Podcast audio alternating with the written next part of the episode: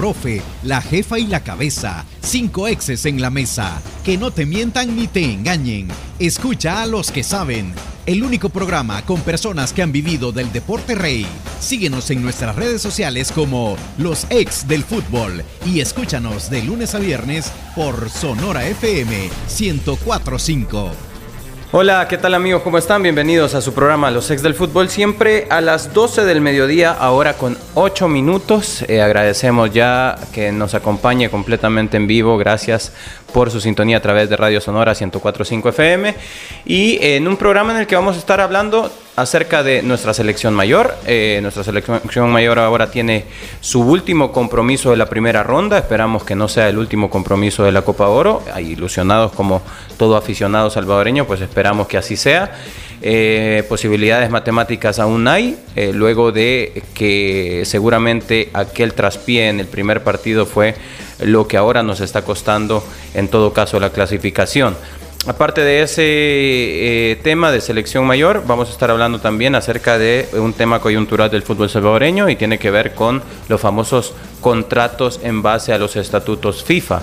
Un tema delicadísimo y que al día de hoy sigue sin rendir eh, resultados al eh, encontrarnos con comunicados que están a juicio de mm, este, este programa, me atrevería a decir, fuera de lugar en cuanto a no acatar las eh, normas o los estatutos que FIFA estipula. Luego de eso también vamos a estar hablando acerca de Juegos Centroamericanos y del Caribe, selección de fútbol playa, selección femenina también hay que tocar el tema y también nuestra selección sub-22 también tiene participación de cara a lo que se viene en cuanto a las semifinales de la competencia regional. Así es que vamos a iniciar el programa. Emiliano, ayer eh, me dio envidia que te habías cortado el pelo, fui yo a cortarme el pelo también, así es que estamos ya parejos.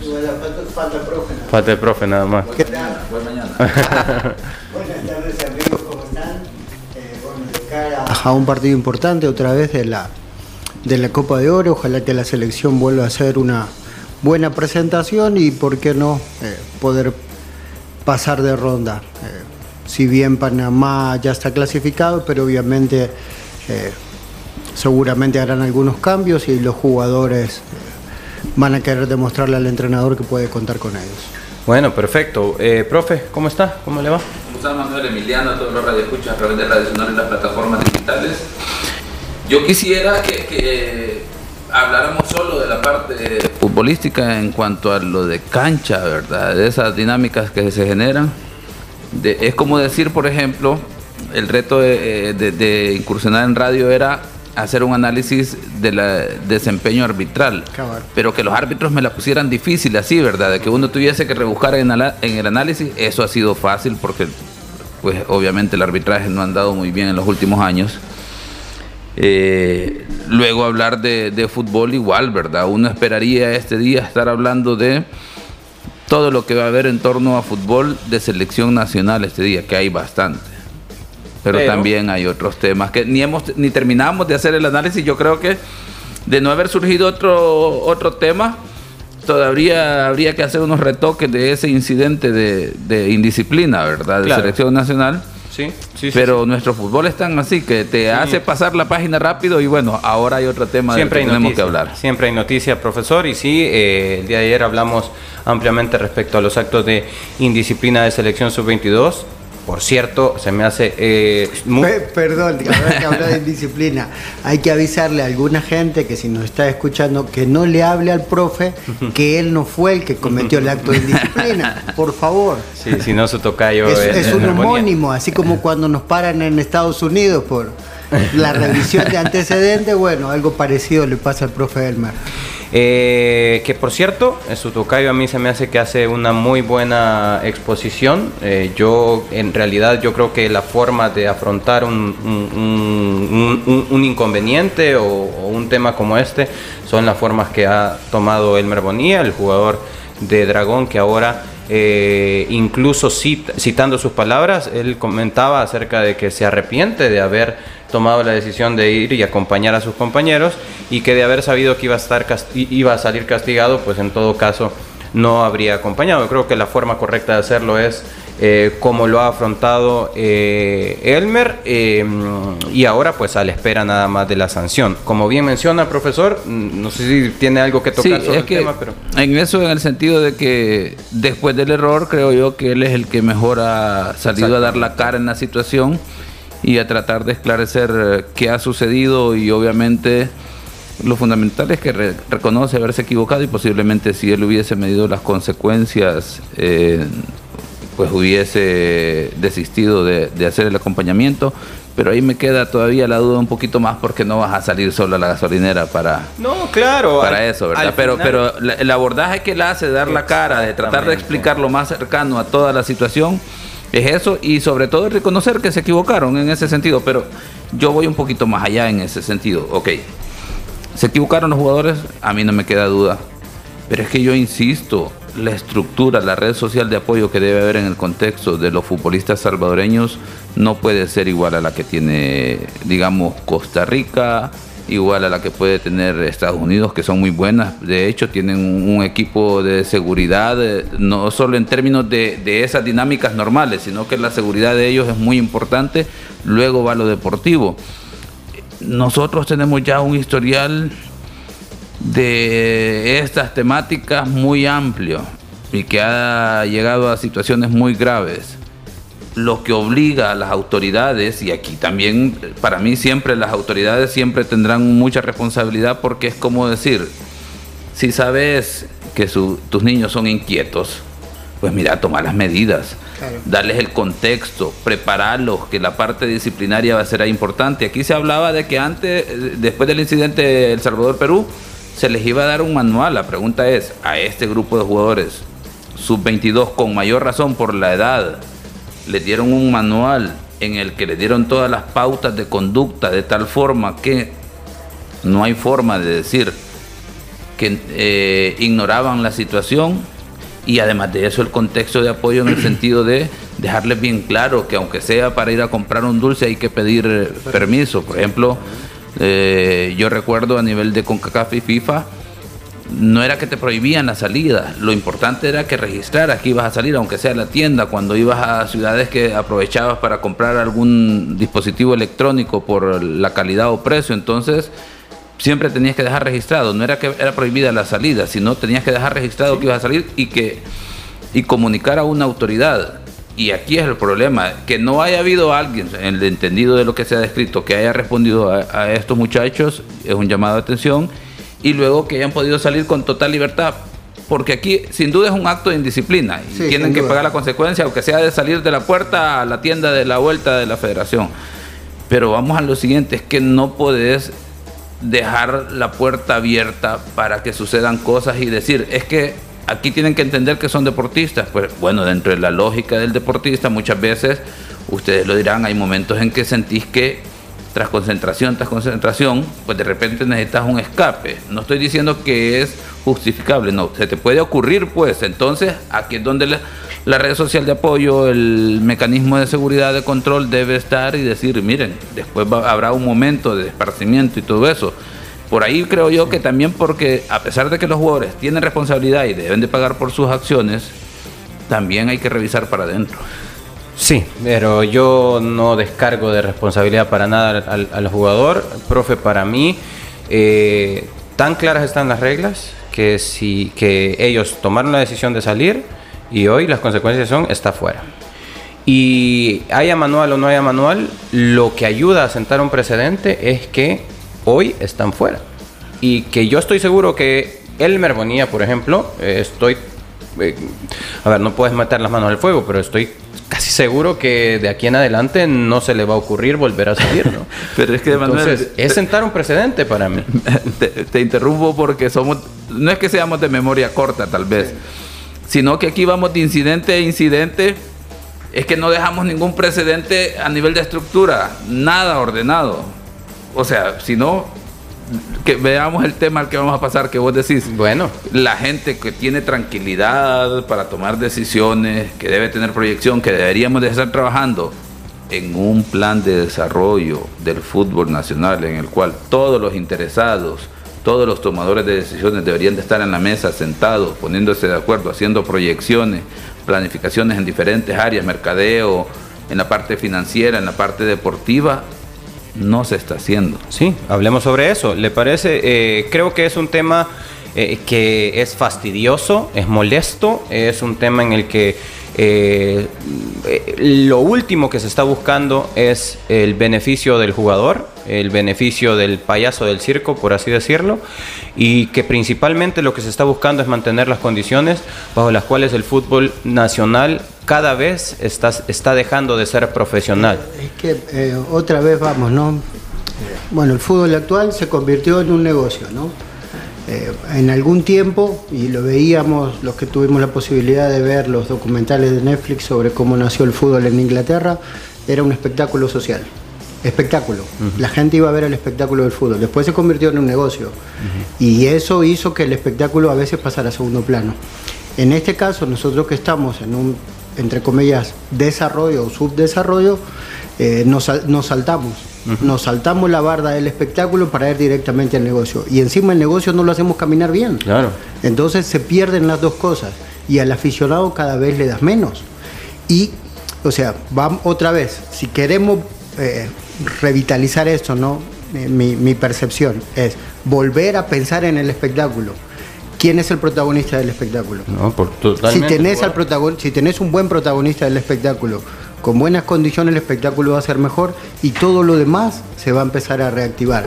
Entonces creo que estamos haciendo las cosas al revés. Al revés. Este, se preguntarán de qué estamos hablando, o muchos ya saben de qué estamos hablando, pero eh, ante el contexto en el cual la eh, comisión normalizadora hizo ver que únicamente se iban a tomar como válidos contratos que tuvieran eh, o que estuvieran regidos bajo los estatutos FIFA, es decir, y vamos explícitamente al punto en el cual obliga a los clubes a pagar 12 meses del año o año calendario, año calendario FIFA entiéndase los 12 meses del año o em, desde el principio de la temporada en Europa hasta que termina la temporada en Europa, por ejemplo, eh, torneo apertura y torneo clausura sin interrumpir pues en el contexto en el que la comisión normalizadora exigía eso, em, y luego de tener varias pláticas acá para ver cómo iba, en este programa hemos estado cuestionando acerca de cómo iba el procedimiento de esa migración de contratos del modelo anterior al modelo actualizado y, y requerido por FIFA, después de ese contexto, pues surge este comunicado que ahora ponemos en pantalla para los que nos siguen a través de un dispositivo móvil y para los que nos escuchan a través de Radio Sonora se los leemos. Los 12 clubes de la este es un comunicado de prensa eh, expuesto por los 12 clubes de la Primera División, por la Primera División como tal. Los 12 clubes de la Primera División de fútbol informan a los medios de comunicación, aficionados y público en general lo siguiente. Número uno, a pesar de las múltiples reuniones entre la Comisión Regularizadora de la FESFUT y la primera división no se ha logrado armonizar el nuevo modelo de contrato para los jugadores y cuerpo técnico. Acá se dice, no hemos logrado que la comisión doble su brazo para tener los contratos que nosotros queremos que tengan los jugadores, en los cuales los jugadores no tienen los beneficios que FIFA estipula como los mínimos requeridos para que un jugador profesional eh, se desarrolle. Entonces, en el punto uno, no queremos eh, definir los contratos que FIFA estipula. Punto número dos. Nueve de los dos equipos no iniciarán su pretemporada de y aquí hay un juego matemático, ¿no, profesor? Nueve de los doce equipos no iniciarán su pretemporada de cara al torneo Apertura 2023 y los que ya la iniciaron la suspenderán de inmediato, con la excepción de los tres clubes que competirán en la Copa Centroamericana de CONCACAF ya que tienen un compromiso internacional y seguirán entrenando. ¿Qué quiere decir el numeral 2? Que no sabes de matemáticas. bueno, aparte de eso, significa que, ¿saben qué? Esta es una medida de presión. Yo, lo, yo a nivel personal lo tomo como tal, una medida de presión para que la comisión regularizadora venga y diga, no va a haber fútbol entonces, eh, que se aflija la comisión normalizadora porque los equipos nos vamos a retirar y no vamos a hacer pretemporada y nos vamos a huelga hasta que la comisión normalizadora eh, apruebe los, los contratos que nos benefician a nosotros como directivos y no a los jugadores. Es lo que yo entiendo. ¿no? Y luego en el numeral 3 eh, tenemos lo siguiente. Eh, en caso de llegar a un acuerdo con la comisión regularizadora en el modelo de contrato, se notificará por los canales oficiales de la primera división. Lamentable, completamente lamentable y hay muchos temas, mucha tela que cortar, profe. Y pues bueno, la semana pasada, Manuel, no sé si esa era la frase que decías eh, o la que utilizas algunas veces, el, que, el no tener noticias muchas veces. Ah, sí. Eh, no es buena señal algunas veces. En inglés, no, no news, good news. No tener noticias es que son buenas noticias. Eh, eso, así. Sin embargo. Y que por el contexto de la semana anterior, en el sentido que tuvimos a Alexander Portillo, abogado y representante de la Asociación de Futbolistas, y nosotros queriendo indagar si ya había algún acercamiento hacia los jugadores, porque entendíamos que el acercamiento tenía que ser de primera división a jugadores para llegar a un acuerdo en este sentido de... De los presidentes, hey, mira, ya me están exigiendo en la comisión, acerquémonos, platiquemos sobre cómo va a ser tu contrato. Eh.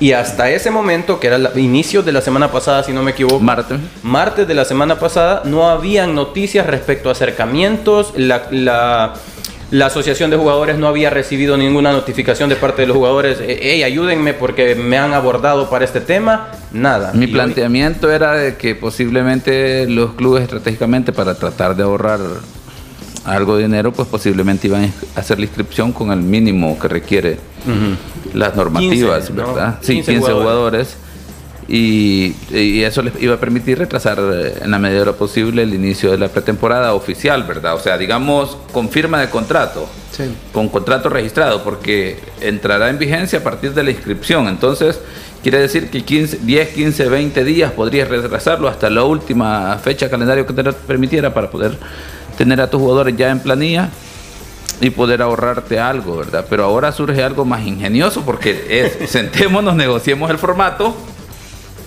y bueno, al no llegar a un acuerdo, retraso el inicio de la temporada, en el entendido de que, bueno, en lugar de 30 días, demos dos semanas más para negociar y, en ese sentido ya se ahorraron, se ahorrarán por lo menos una o dos semanas por seguro. Como una medida de dilatación de tiempo como para que por lo menos eh, me ahorro dos semanas de erogación de planilla.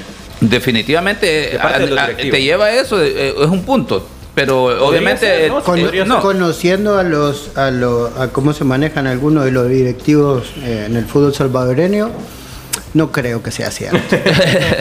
Pero mire es que termino la idea en el sentido de que eso creo yo que va paralelo a lo que se está generando, pero al final es generar una medida de presión para que la comisión normalizadora le dé prerrogativas en algún sentido. Pues obviamente la exigencia es de que le den un compás de espera de un año, ¿verdad? Para poder hacer toda esta normativa. Lo que pasa es que no se dan cuenta que el reglamento del estatuto del jugador no, no entró en vigencia este, este año, definitivamente. ¿Puedo hacerle una pregunta en este contexto? No, tenemos metido en este caso, bueno, Alexander Portillo el otro día nos dijo que la preocupación o la tranquilidad de ellos como asociación en el, en el caso de, de proteger los, de, los intereses de algunos jugadores era que cuando tuviesen un formato de los nuevos contratos, ellos iban a quedar tranquilos. Uno firmado, ¿no? Uno, firmado. Ellos no, no han recibido nada, ok. En este caso no, y viendo al presidente de la comisión organizadora, que sabemos que, bueno, que está en un contexto difícil, con mucho trabajo y todo lo demás, pero tiene tiempo para contestarle a Lisandro y no tiene tiempo para contestar sobre estas cosas. Eso es lo que a mí me pega en el medio de la axila, en el medio, porque el tipo sale a hablar con una propiedad terrible, hablando de don Lisandro, que Lisandro la opinión de él no va a cambiar nada, igual que la mía y que la de nosotros, pero la vamos a seguir poniendo, ¿no? Pero la opinión de él sí va a cambiar cosas. Entonces, si nos ven como nos ven, tiene que ver como, como él actúa, ¿no?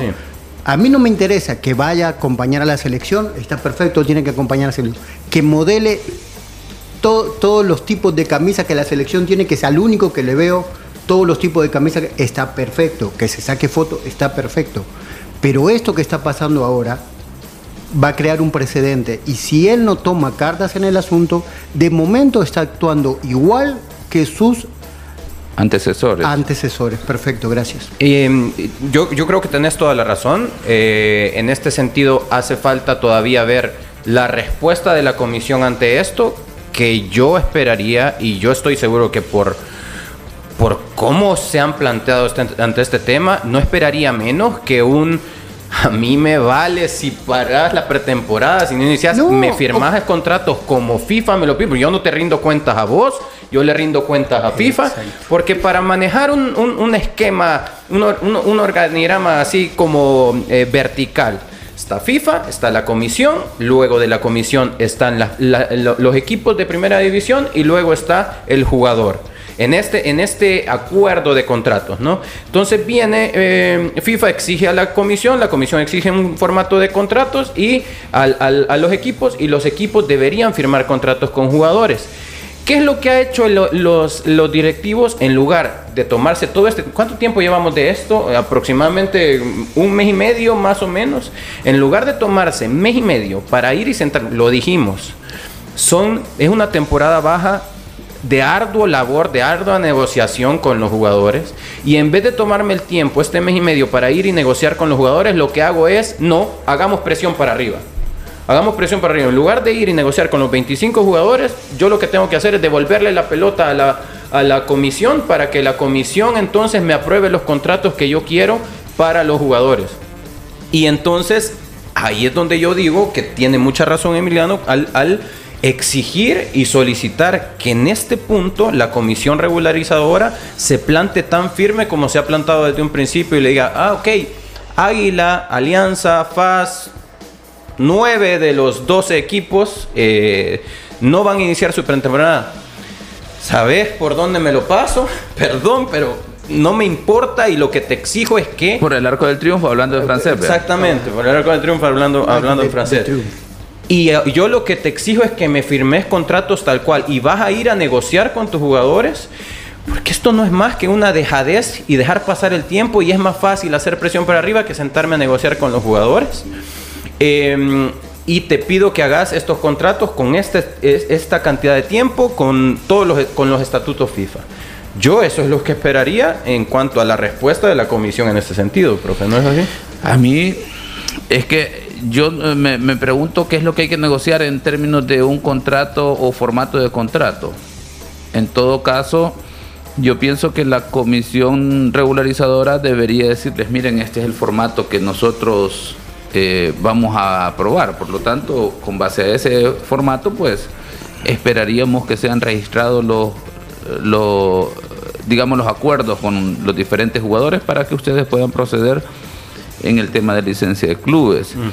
En todo caso, creo yo que en la primera división pudiese hacer sugerencias en relación al formato por algunas situaciones que posiblemente eh, el comité de regularización no haya tomado en cuenta y por ahí podría ir la situación, pero estamos hablando de situaciones de forma, no de fondo, realmente. Entonces, eh, no, no termino de entender qué es lo que hay que negociar o no sé, pues obviamente si las negociaciones van en términos de establecer a partir de cuándo e ingresar estos contratos. La negociación tiene que ver eh, específicamente con 12 meses de sueldo. Es específicamente el, el, no sé si el temor o el respeto que el directivo le tiene al jugador de ir y sentarse con él y decirle, mira, eh, no vas a ganar eh, los mil dólares que ganas ahorita, sino que lo que vamos a hacer es que si ahorita actualmente tú ganas 9 mil dólares en el año, eso lo vamos a distribuir entre 12. O la forma en que mejor negocie el jugador. Y ahí, a partir de eso, empezás a negociar. Pero es un tema de, no sé si haraganería, no sé si dejadez, o y querer imponer las mismas formas que siempre se han hecho, seguir haciendo más de lo mismo, para que no se llegue a ese punto de negociación. Son 25 negociaciones como esas las que tenemos que hacer. Y mi pregunta más bien, eh, profe Emiliano, profe Elmer, es, ¿A qué quiere llegar eh, la, primera división? Suponiendo que viene la federación o la comisión regularizadora y le dicen, no, no, no, no, no, los contratos me los vas a hacer como yo digo, bueno, no como yo digo, es más, como FIFA dice que los hagas. Eh, ¿Cuáles son las consecuencias de que los equipos paren su pretemporada o qué consecuencias podrían haber? Eh, que esas plazas sean utilizadas por otros equipos que sí están eh, eh, o, que sí pudieran estar a favor, como por ejemplo equipos de segunda división, o, cuál es la medida de presión a la que quiere llegar, que no va a existir el águila en un torneo, que no va a existir el FAJ en un torneo, que no va a existir... Eh, mi pregunta es, ¿a qué quiere llegar la primera división con esto? Sí, definitivamente.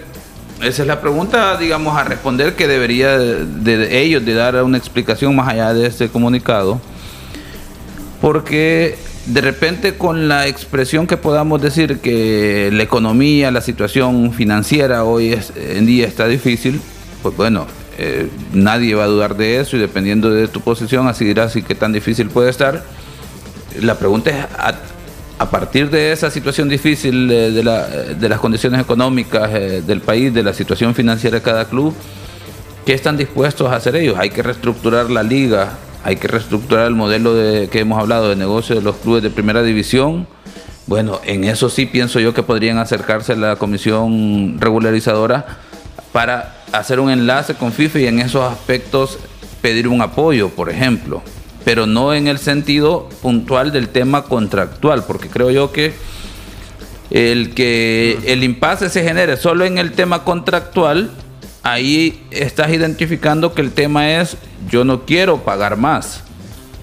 Yo no quiero hacer todo el cambio que tengo que hacer con los jugadores de una reestructuración de esos contratos, porque es que aquí el punto es modificas eso y ya sabemos que ahora sí, eh, las consecuencias van a ser, digamos, más fuertes para los clubes, porque ¿qué implica eso? Ahora tendrás, tendrás que tener una planilla mensual y hay un calendario en el que tendrás que cumplir con tus responsabilidades porque si no volvemos al punto. Dos meses te da FIFA para cada para que cada jugador pueda tener como máximo de retraso, de lo contrario, él activa la cláusula de rescindir de manera unilateral su contrato, queda libre y puede negociar, eh, inscribirse con cualquier otro club. Entonces, pone a los clubes en primera división en una situación en la que no podrás caer en deuda de, de salarios de los jugadores por más de dos meses. Entonces, actualmente generas el tema de que terminó el torneo, un equipo quedó con una deuda de un mes pero como no hay dos, meses de deuda, sino que un mes, porque la fecha del contrato terminó cuando terminó el último partido de la fase regular del equipo, entonces te puedes esperar hasta la fecha de inscripción que espere el jugador su pago, ¿verdad? Entonces, eso verdaderamente es un desorden, falta de profesionalismo una falta de consideración para los derechos de los jugadores, porque más allá del tema de que se puede ver como que el jugador gana bien o no, es el tema que son personas que tienen responsabilidades que cumplir y si querés que se comporten como profesionales, tratarlos como profesionales para que ellos puedan hacer su presupuesto, planificar su preparación cuando termine el torneo. Y, motivarlos a, clasificar, ¿no? Porque lo hablábamos, el jugador también puede caer en, un, en una especie de eh, conformismo con, eh, a ver, eh, igual me van a pagar 12 meses, ¿para qué voy a clasificar? Entonces, una forma astuta de ver el tema como directivo es si mi planilla es de 100 mil dólares, por ejemplo, que no sé si exista, pero si mi planilla es de 100 mil dólares, voy a negociar con los 25 jugadores que voy a pagar 90 mil dólares y el 10% es en premios eh, o bonificaciones en caso de que se llegue a cuartos de final, a semifinal y bueno, pues aparte de eso, el premio de la final, pero ya ahí está dentro de tu presupuesto, ¿no? Definiendo un presupuesto, voy a negociar con los jugadores y si está dentro de lo que estoy platicando, pues entonces... si eh, me permitís agregar en ese sentido, ¿a qué nos lleva esta forma de actuar de la dirigencia en nuestro fútbol? Bueno, que la falta de proactividad ante situaciones de crisis te terminan pasando facturas. Si no veamos el escenario que se le presenta a Faja, Águila y Jocoro en la, el torneo o Copa Centroamericana, que implicará que tendrán que jugar hasta el momento, por lo que conocemos, a puerta cerrada, porque los dirigentes no han demostrado tener la capacidad de administrar un espectáculo deportivo con, o sin asistencia de aficionados. Posiblemente si a pesar de todas las circunstancias, bien o mal, hubiesen decidido terminar el torneo, creo yo que hubiesen dado una buena señal de querer seguir en la administración de esto a pesar de las dificultades. Ahora el escenario verdaderamente es difícil para estos tres clubes en ese sentido, o sea, Ahora volvamos al punto de las implicaciones que tendrán a nivel deportivo el retrasar el inicio de la pretemporada y estar dilatando todas estas situaciones. Con el hecho de que podamos no iniciar nuevamente el torneo, bueno, posiblemente luego tendrá que pensar con CAF la posibilidad de que clubes del Salvador sigan participando en sus torneos regionales. Hay que replantearse eso. Bueno, lo, que hablaba Alessandro el otro día, que las últimas buenas participaciones de Alianza generó que nos dieran un cupo más o que, no, o que, o que hablaran o que volvieran su mirada. Exacto, El Salvador y hoy todo ese esfuerzo, no, no por alianza, sino que en general eh, se estaría perdiendo.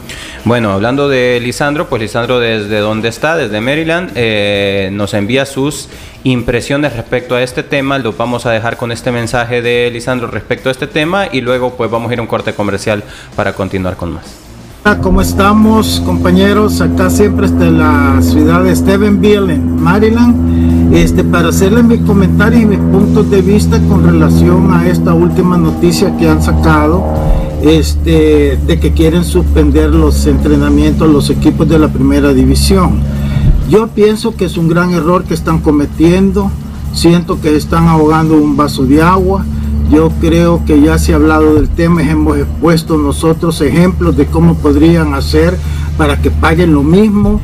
Es normal que todo cambio tiene una resistencia, pero en este caso creo yo que este, la están enfocando mal. Y sobre todo aquellos equipos que sí tienen la capacidad de entender cómo encontrarle solución al problema, estar acuerpando a otros que no quieren intentarlo a la larga eso les va a crear mucho más problemas que beneficios. Yo creo que tienen que recapacitar, entender que este es un cambio necesario, que a la larga le va a dar mucha más credibilidad a la liga, lo que va a significar en tener más y mejores patrocinadores también.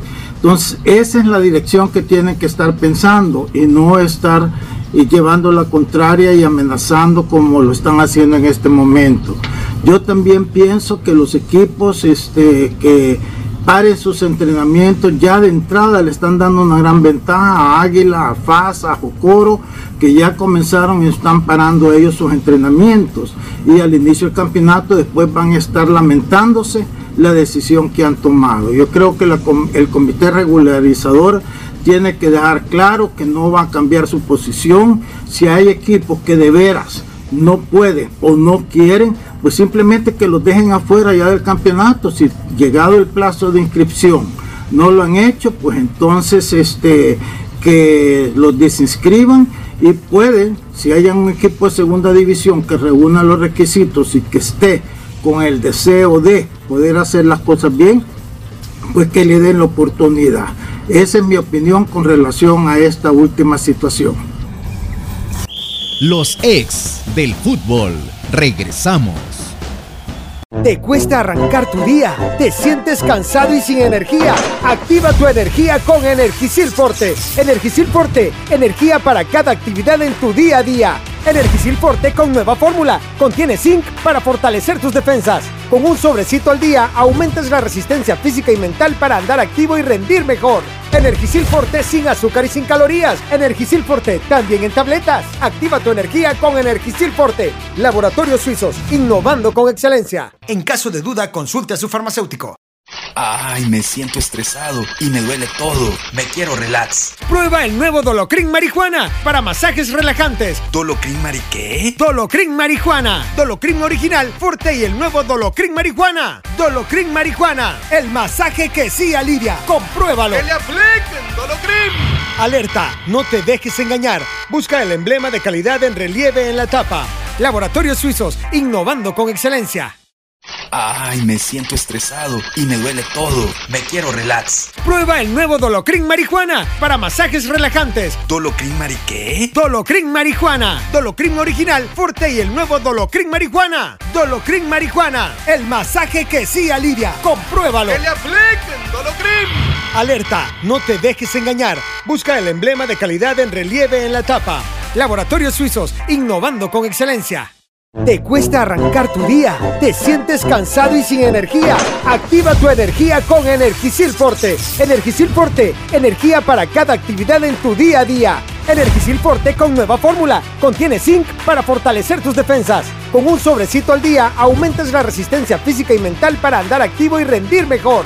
Energisil Forte sin azúcar y sin calorías. Energisil Forte también en tabletas. Activa tu energía con Energisil Forte. Laboratorios Suizos, innovando con excelencia. En caso de duda, consulte a su farmacéutico. Continuamos con los ex del fútbol. Son las 12 del mediodía con 41 minutos, nos va quedando poco tiempo de programa, perdone, pero el tema anterior es un tema que nos ha afectado muchísimo en el fútbol salvadoreño y estos tres personajes que usted tiene aquí enfrente pues han eh, lidiado con eso durante su carrera eh, dentro de la industria del fútbol y es incómodo que a estas alturas pueda seguir existiendo gente que quiera seguir retrocediendo, no solo estancado, sino retrocediendo en las prestaciones para los principales protagonistas del fútbol salvadoreño. Ahora, eh, Juega nuestra selección, juega la selección mayor, es un tema importantísimo también, puesto que nos jugamos ahora a las seis y media de la tarde eh, nuestras aspiraciones de clasificación a igualar aquello que se vivió en 2021 con una excelente participación del profesor Hugo Pérez y su selección en, el año 2021 y hoy pues eh, nos toca eh, pelear esa clasificación con el líder del grupo, con Panamá, que ha demostrado no solo ser el mejor equipo de este grupo, sino para juicio de este servidor, el mejor equipo de Centroamérica en el, por el momento para mí es el mejor equipo de Centroamérica por el momento. No sé si para, para usted, sí, Sí, no, está bien. El otro día vi a Honduras y no, me, pareció un equipo con un buen potencial, pero falto de ideas. Ok. Teniendo jugadores que, que, pudieran desarrollarse de una forma diferente. Eh, lo de, lo de Panamá globaliza, digamos, todo, ¿no? Es un equipo que prioriza sin tener una historia en el fútbol, prioriza la tenencia de pelota y aparte lo físico que, siempre ha tenido eh, a la hora de tener que correr no, no, no es una diferencia, no es que, por ganar eh, posesión de balón ha perdido eh, músculo, digamos. Entonces es un equipo moderno que combina bien las situaciones, que juega un fútbol bonito, porque juega bien, tiene jugadores muy, muy interesantes y, hoy vamos a tener una gran prueba. Creo que probablemente también al profesor Hugo Pérez eh, se le haga en su esquema mejor un equipo que juega a uno que eh, te deja venir y te, eh, te contragolpea. Okay. ahora sí, la cuestión es que habrá que decidir bien el músculo en el medio de la cancha para poderle quitar de alguna forma la pelota por momentos a Panamá o para cuando le podamos quitar la pelota a Panamá eh, lo más rápido posible para que los jugadores que tienen que generar juego no se desgasten tanto corriendo detrás del balón. Ok, hablando de los nombres de nuestra selección, eh, vamos al Tactical Pad para que podamos ver más o menos cómo se para nuestra selección o cómo se ha parado en los partidos anteriores. No sabemos a ciencia cierta cómo va a salir el día de ahora, pero esto es prácticamente lo que ha mostrado desde los juegos eh, de preparación hasta los juegos de ejecución ya en Copa Oro. Eh, el nombre que sí sabemos que no va a poder formar parte es el de Eric Zabaleta, por lo cual lo pondremos aquí a un costado y Domínguez sería en todo caso el eh, sustituto natural de eh, el central del, eh, del Galaxy. Si bien fue el, el primer en el primer sustituto que pensaron a la hora de, de la lesión de Eric el, bueno, en el último partido, ¿verdad? Así es. luego, creo que es un esquema que, que, nos conviene. Si, si vemos hombre por hombre en todas las zonas de la cancha, eh, es un esquema que sienta bien a la hora de encontrarnos en el mano a mano o de encontrarnos en el más uno en defensa, un 4-2-3-1 contra un 3-4-3, pues regularmente las basculaciones la facilita y lo vamos a ver eh, en el Tactical Pad. ¿Por qué? Porque por lo general nuestros centrales van a estar dos contra uno, sea por donde sea que se mueva en el caso de Fajardo. Así es como salió, perdón, así es como salió Panamá el último partido contra Martinica. Es otro tema, si si Panamá va a salir con el mismo 11, si va a cuidar jugadores. Tiene el primer lugar asegurado a menos de que Martinica le gane a Costa Rica, pero el primer lugar, probable, la clasificación sí es segura. Entonces, partiendo del hecho de que Panamá está jugando con un 3-4-3, con dos jugadores en media cancha como son el caso de Carrasquilla y Godoy, que le dan mucho equilibrio en ese sentido, Barcenas por izquierda y el caso del el extremo por derecha que es Quintero, que tiene mucha experiencia también, y tres centrales que tienen una muy, han tenido muy buenas presentaciones, tanto el caso de Cummings, Escobar y Andrade.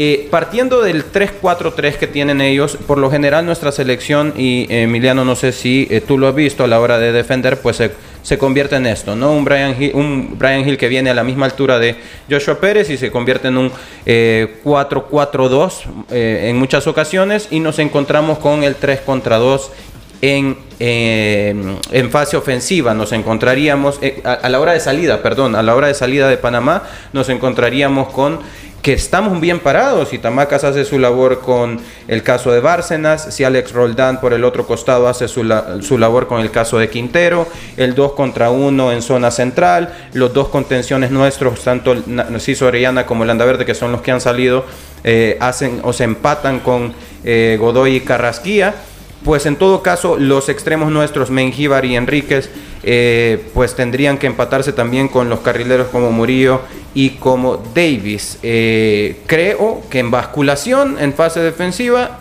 estaríamos bien armados y cada quien hace su labor de perseguir a quien tiene enfrente. Exacto. Eh, como bien decís, en defensa, sobre todo en la zona de iniciación de Panamá, eh, Brian Hill toma un par de metros hacia atrás y marcan el par de, defensas centrales.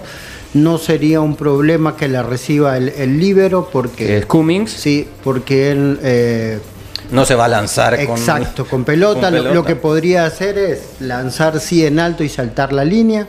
Y si saltan la línea, tenemos, tenemos, superioridad numérica, tenemos buena altura con Domínguez y Cabalceta.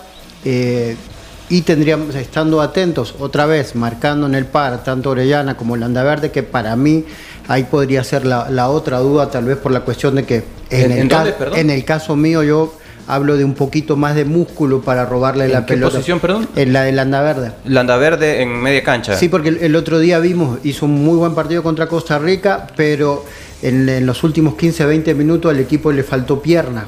Y cuando te falta pierna, la cabeza también te falta ideas en la te, falta el oxígeno, te falta, te, falta aire en las piernas y sobre todo no te llega el aire a la cabeza.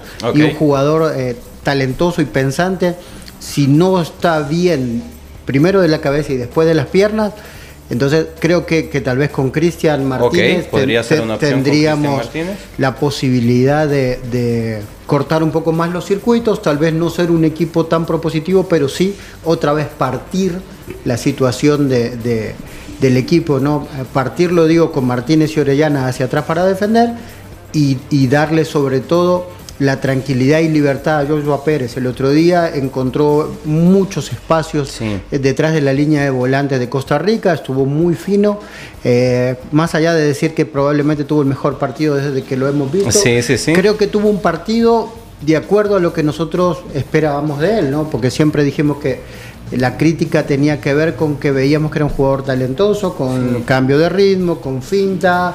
Eh, yo te voy a decir algo de... Lo que decimos, talentoso, pero eso no lo, no lo ponía en, contexto, no lo ponía a favor de la selección, muchos partidos no encontraba el espacio, se perdía el otro día, encontró todo eso y ese era el jugador que nos vendieron. Sí, fíjate que en el caso de Joshua Pérez, aparte de que yo podría en algún momento reclamarle, entre comillas, ¿no?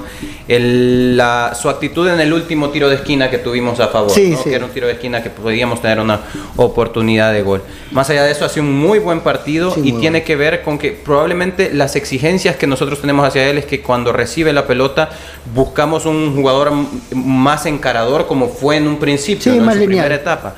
Pero si algo tiene Joshua es que si te fijas, él recibe siempre en espacios, en esos triángulos a la espalda del contención, a la espalda de. Eh, jugando en esta posición, jugando de nexo, jugando el, otro día fue muy inteligente en él, eh, de, primero detectar los espacios y después con sus movimientos crearse esos espacios. Sí, recibía justo aquí, nunca recibía cuando estaba con marca, siempre escaneando, en, eh, girando su cuello para recibir en espacios donde estaba solo.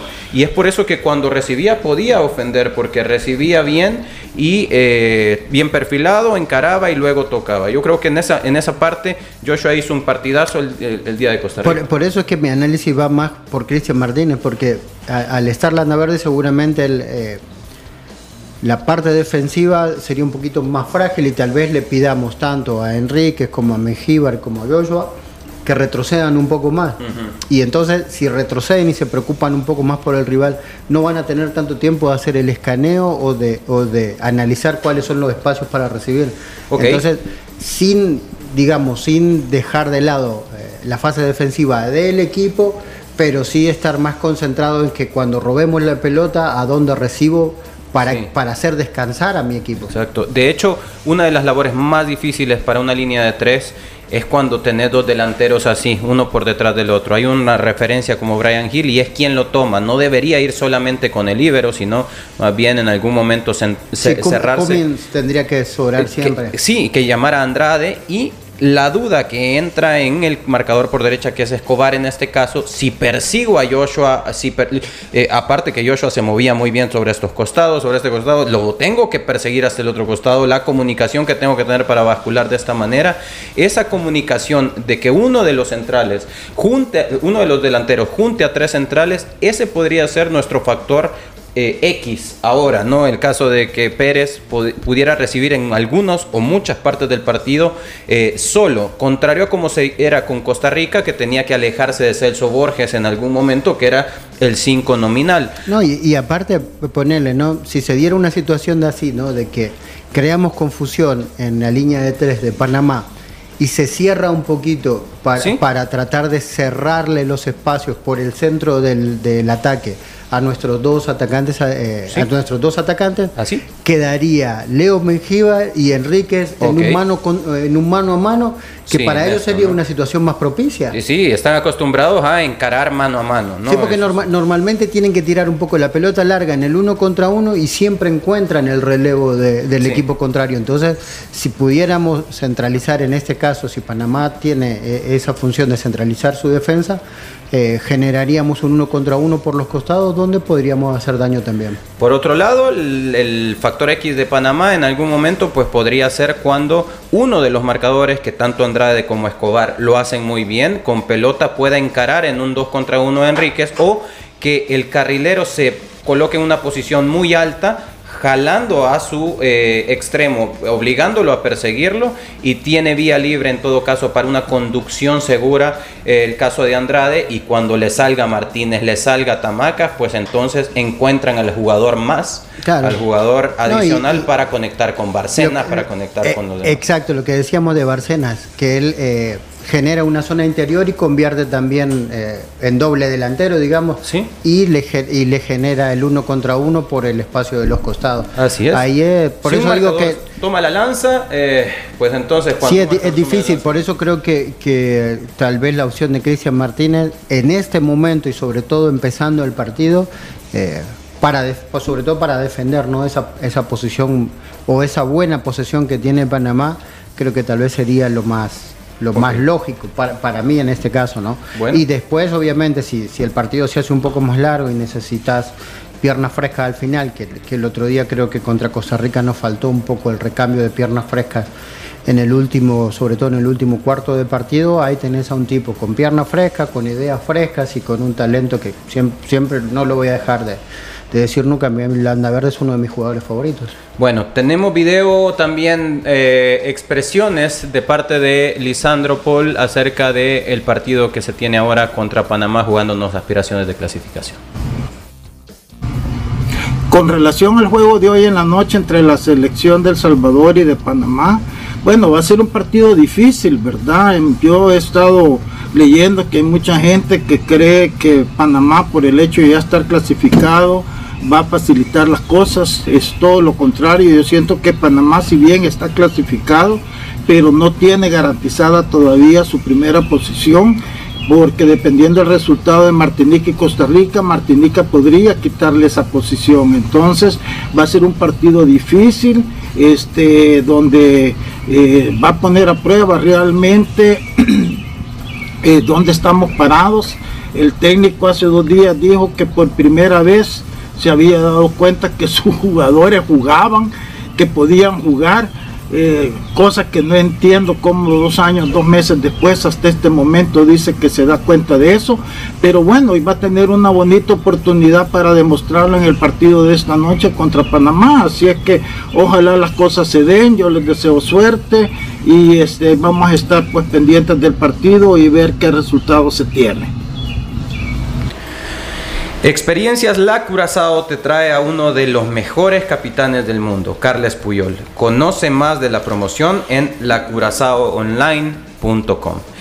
Bueno, hemos hablado acerca de selección mayor, hemos hablado del contexto de nuestra, nuestro fútbol salvadoreño eh, y pues ahora vamos a hablar acerca de Juegos Centroamericanos y en la rama del fútbol que es en la que en teoría nosotros eh, somos especialistas, entre comillas. Conocemos. Pues, dicen, dicen, dicen, no, no, no nos crea que de especialistas no tenemos nada, pero eh, nuestra selección femenina ayer consiguió la clasificación y va a tener, eh, bueno, la consiguió en el último minuto en un partido en el que se complicaron las cosas, eh, no necesariamente porque nuestra selección haya jugado un mal partido, yo vi que eh, nuestra selección tiene muy buenas formas, pero por cosas del fútbol el partido se nos había complicado, estábamos quedando fuera y en el último minuto el, gol de Brenda Seren pues nos clasifica a las semifinales para enfrentar a Venezuela. Eso en el fútbol femenino. Y en cuanto al fútbol masculino, em, pues este día nuestra selección sub-22, luego de haber manejado de una manera que para mí es loable las situaciones eh, de indisciplina, pues nuestra selección de El Salvador enfrenta a Costa Rica por el pase a la final. Estas son semifinales y para comenzar a pensar y a soñar ya eh, con una medalla en Juegos Centroamericanos y del Caribe, profe. Sí, si me permitís solo acotar el aspecto del partido contra Panamá ahora. Eh, en temas de qué es lo que necesita El Salvador, pues eh, estamos parejos contra, con Costa Rica en este caso, ¿verdad? Que se supone que, dando por entendido que Costa Rica es superior a Martinica, ¿verdad? Entonces tendríamos que ver este a Costa Rica como el equipo a, a superar, por así decirlo. Sin embargo, Martinica ya tiene tres puntos. Eh, Martinica de empatar posiblemente, pues eh, sacaría una muy buena ventaja. Entonces, en términos de puntos, pero El Salvador, al haber un empate, con solo ganar, le supera en diferencia de goles a Martinica, por ejemplo, empate en puntos. Y pues obviamente Costa Rica, en el caso de que Costa Rica gane, pues ahí sí, la diferencia de goles será importante porque estamos igual en este momento eh, con Costa Rica, por lo tanto el objetivo número uno El Salvador debería de ser, pensaría yo, jugar bien. Número dos, ganar el partido y luego, ya ganando el partido, aspirar a marcar diferencia de goles por el aspecto de si gana Costa Rica. Si hay un empate, pues eh, casi que se le facilitarían las cosas al Salvador, ¿verdad? En ese sentido. Y bueno, habrá que ver eso. En, términos de juegos centroamericanos, la sub-22, eh, casualmente creo yo que ambas selecciones, la mayor y la sub-22, es un buen momento para demostrar qué es lo que han generado los entrenadores o reafirmar eso que se ha trabajado, porque en el caso de la mayor, pues casi que está a la puerta de cerrar un ciclo de preparación y competencia. Obviamente, dependiendo del resultado, lo puede alargar eh, eh, para llegar a la siguiente fase, pero el partido ahora será importante en términos de forma, eh, ideas de juego y luego el resultado. Y en el de la sub-22 que está teniendo un partido destacado frente a México que deja buenas sensaciones y ahora con un, una selección que por historia, por forma de trabajo a nivel eh, juvenil está bastante bien, que es Costa Rica, será muy buen parámetro para ver de qué está hecha esta selección y pues obviamente aspirar a un tema de medallas, por ejemplo. Bueno, perfecto. Ojalá nuestra selección tenga una buena participación en el Sí, porque es algo que, hemos pedido, ¿no? consistencia en casi todas las selecciones. Eh, no jugamos bien contra Martinica, hicimos una buena presentación con Costa Rica. La incógnita de qué va a pasar hoy. ¿Sí? Eh, con, pasó lo mismo el otro día, ¿no? la sub-22 eh, me parece que no hizo, no terminó de hacer una buena presentación con República Dominicana eh, contra México hizo una muy buena presentación que uno se pregunta por qué no hicieron esto hace dos días atrás. Y hoy otra vez volvemos a tener la incógnita de qué puede llegar a suceder. Entonces, ojalá que eso, que, que podamos sostener en el tiempo las, últimas dos buenas presentaciones que hizo la selección. Y sin duda nuestra selección sub-22 mostró muy buenas formas también contra México y ojalá... No solo formas y, no solo formas y variantes, porque eh, se apuntaba siempre a jugar un poco más a ras de suelo y el otro día se saltó un poco la línea y el equipo se vio mejor, porque eh, ese juego a ras de suelo lo tuvieron donde realmente, eh, donde está la plata. Donde duele. Claro, en el, último, en el último cuarto de cancha y, se demostró que hay jugadores con muy buen pie. El problema es que a veces lo hacemos recorrer eh, con la pelota 60 o 70 metros y cuando llegan a la zona de La Plata eh, no hay pierna. Bueno, y aparte de formas, aparte de traslado, aparte de saltar línea, mostró coraje, mostró intensidad, mostró músculo, porque a la hora de chocar, muchas de las ocasiones salimos ganando contra México. Así es que eh, desearle la mejor de la suerte a todas nuestras selecciones, incluyendo Fútbol Playa, que ahora tiene participación también. Ahora juega la mayor, ahora juega eh, la sub-22, ahora juega Fútbol Playa y mañana estaría teniendo participación en semifinales la selección femenina. Vaya que más allá de que son juegos centroamericanos y del Caribe en todas las ramas, el fútbol también está dejando mucho de qué hablar en lo que respecta a todas las elecciones en todos los formatos. Nos quedamos hasta acá, nos escuchamos el día de mañana, esperamos que con excelentes noticias de todos nuestros representativos de selección nacional. Así que nos quedamos hasta acá, cuídese. La autoridad, el romo, el profe, la jefa y la cabeza. Cinco exes en la mesa. Que no te mientan ni te engañen. Escucha a los que saben. El único programa con personas que han vivido del deporte rey. Síguenos en nuestras redes sociales como Los Ex del Fútbol y escúchanos de lunes a viernes por Sonora FM 1045.